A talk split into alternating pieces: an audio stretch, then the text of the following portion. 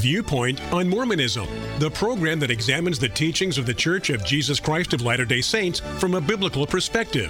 Viewpoint on Mormonism is sponsored by Mormonism Research Ministry. Since 1979, Mormonism Research Ministry has been dedicated to equipping the body of Christ with answers regarding the Christian faith in a manner that expresses gentleness and respect. And now, your host for today's Viewpoint on Mormonism. Welcome to this edition of Viewpoint on Mormonism. I'm your host, Bill McKeever, founder and director of Mormonism Research Ministry, and with me today is Eric Johnson, my colleague at MRM. What happens when the religiously illiterate are asked about Latter day Saints? This was an article that was in the Deseret News it was written by Stephen Cranney, I believe is how he pronounces that. It's spelled C R A N N E Y. If I'm mispronouncing that, I do apologize. But it was posted on February 12th, 2023. And Mr. Cranney is lamenting the fact that a lot of people don't seem to know much about his personal faith. He is a member of the Church of Jesus Christ of Latter day Saints. He starts off by talking about Joe Rogan, the comedian, who had a guest on his podcast, a woman by the name of Whitney Cummings, who mentioned a documentary she had seen about child abuse perpetrated by Warren Jeffs, leader of the Fundamentalist Church of Jesus Christ of Latter day Saints.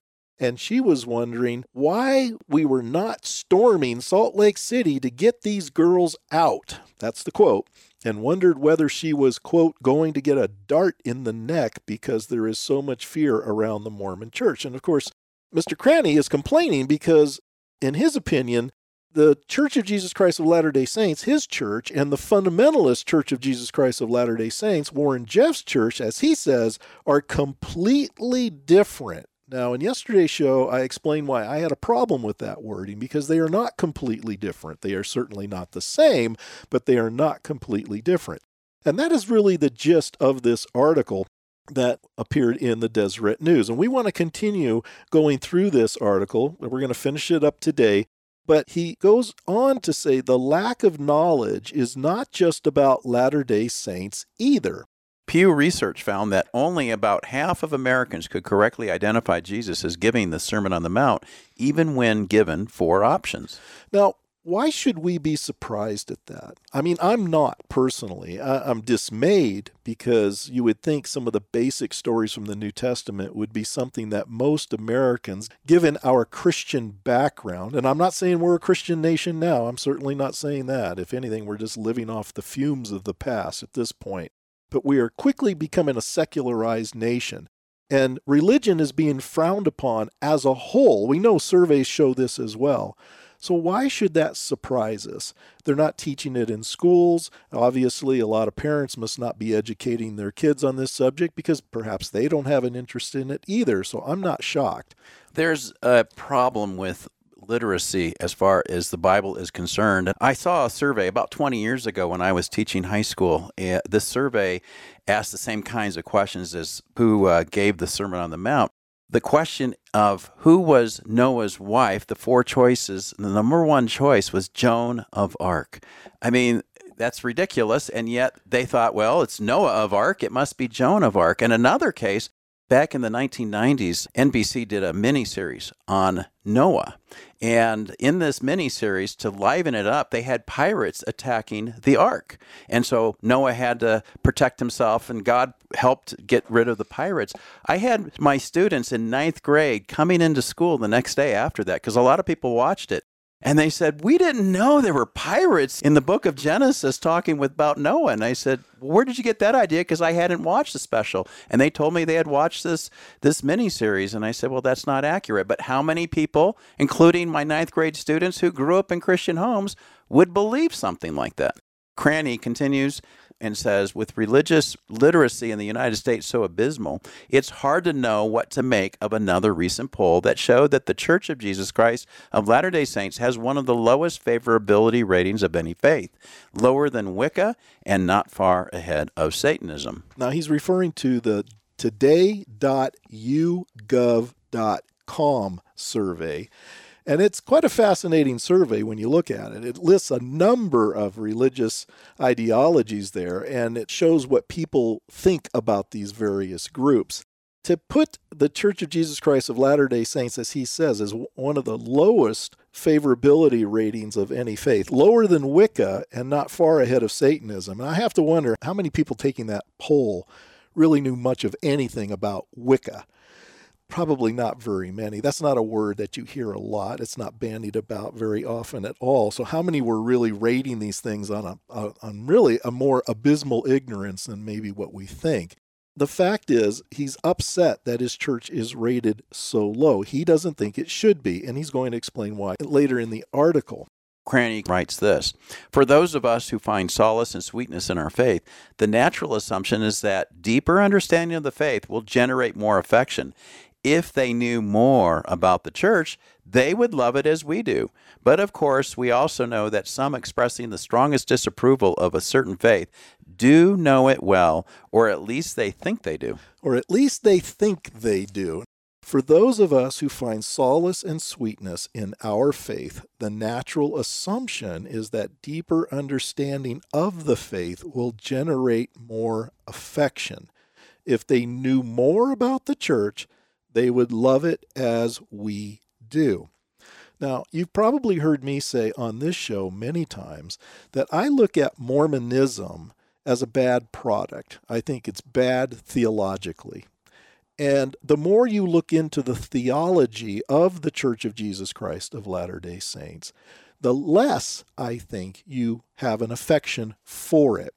So I would disagree here where he says that we would assume that a deeper understanding will generate more affection. I don't agree with that statement. I would probably go in just the opposite direction.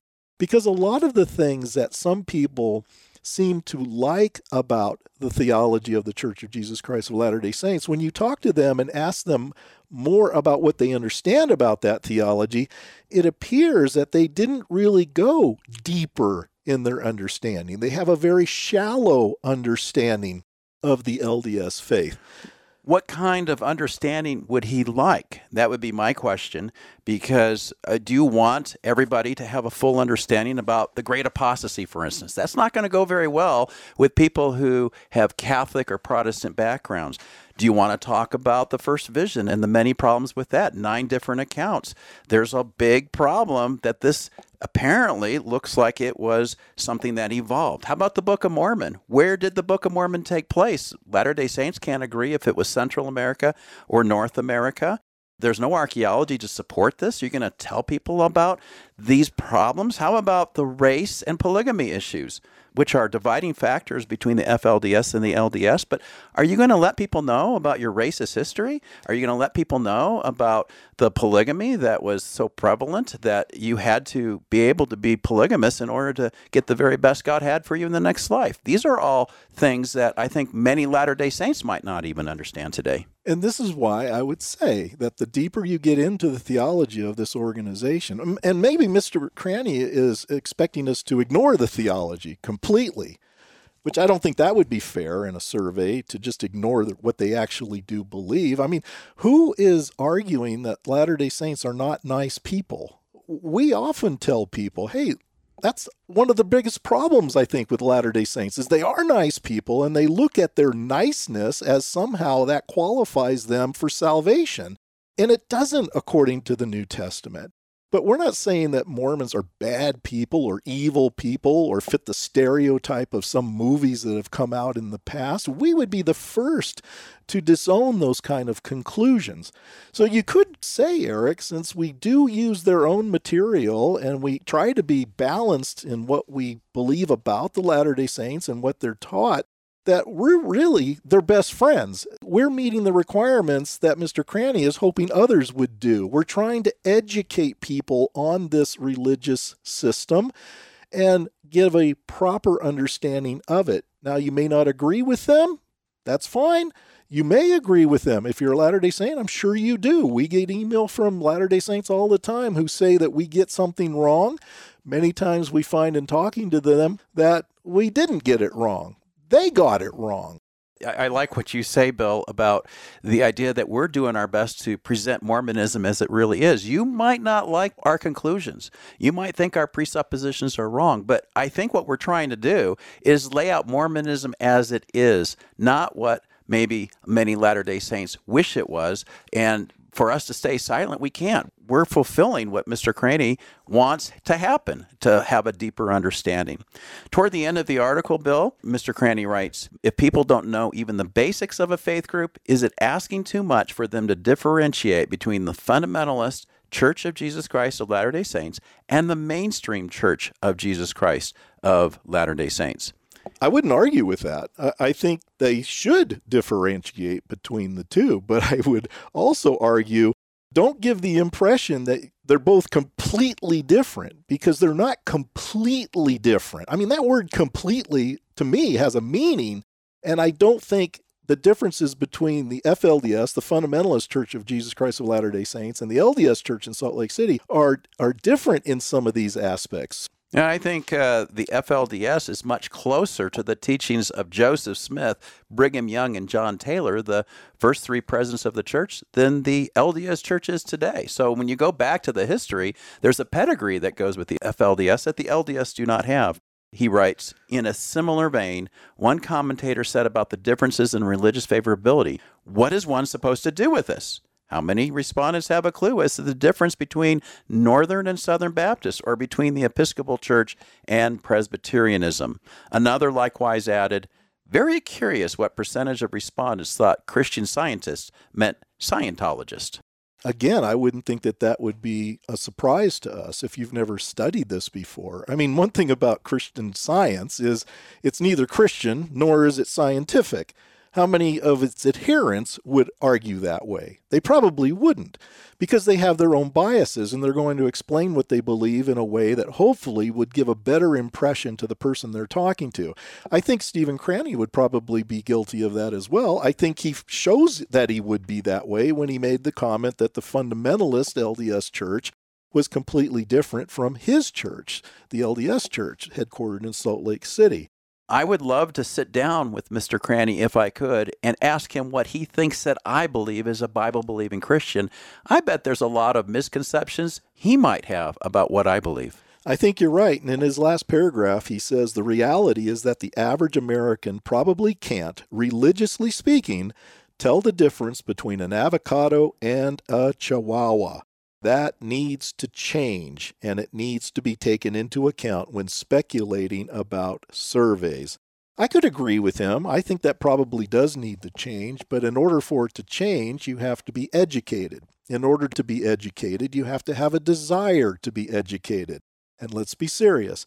As our nation becomes more and more secular, that desire is going to be less and less. And as we're seeing, there's already an animosity towards those who still hold to religious views. As Christians, I think we should be tolerant of other views. And the only way you can have tolerance is you have to, first of all, disagree. There's no reason to tolerate if you agree with everything that they believe and or do. But I think as Christians, we should be tolerant of other religious beliefs. But at the same time, I think it should also compel us to want to share what we believe about Jesus Christ with them. Thank you for listening. If you would like more information regarding Mormonism Research Ministry, we encourage you to visit our website at www.mrm.org, where you can request our free newsletter, Mormonism Researched. We hope you will join us again as we look at another viewpoint on Mormonism.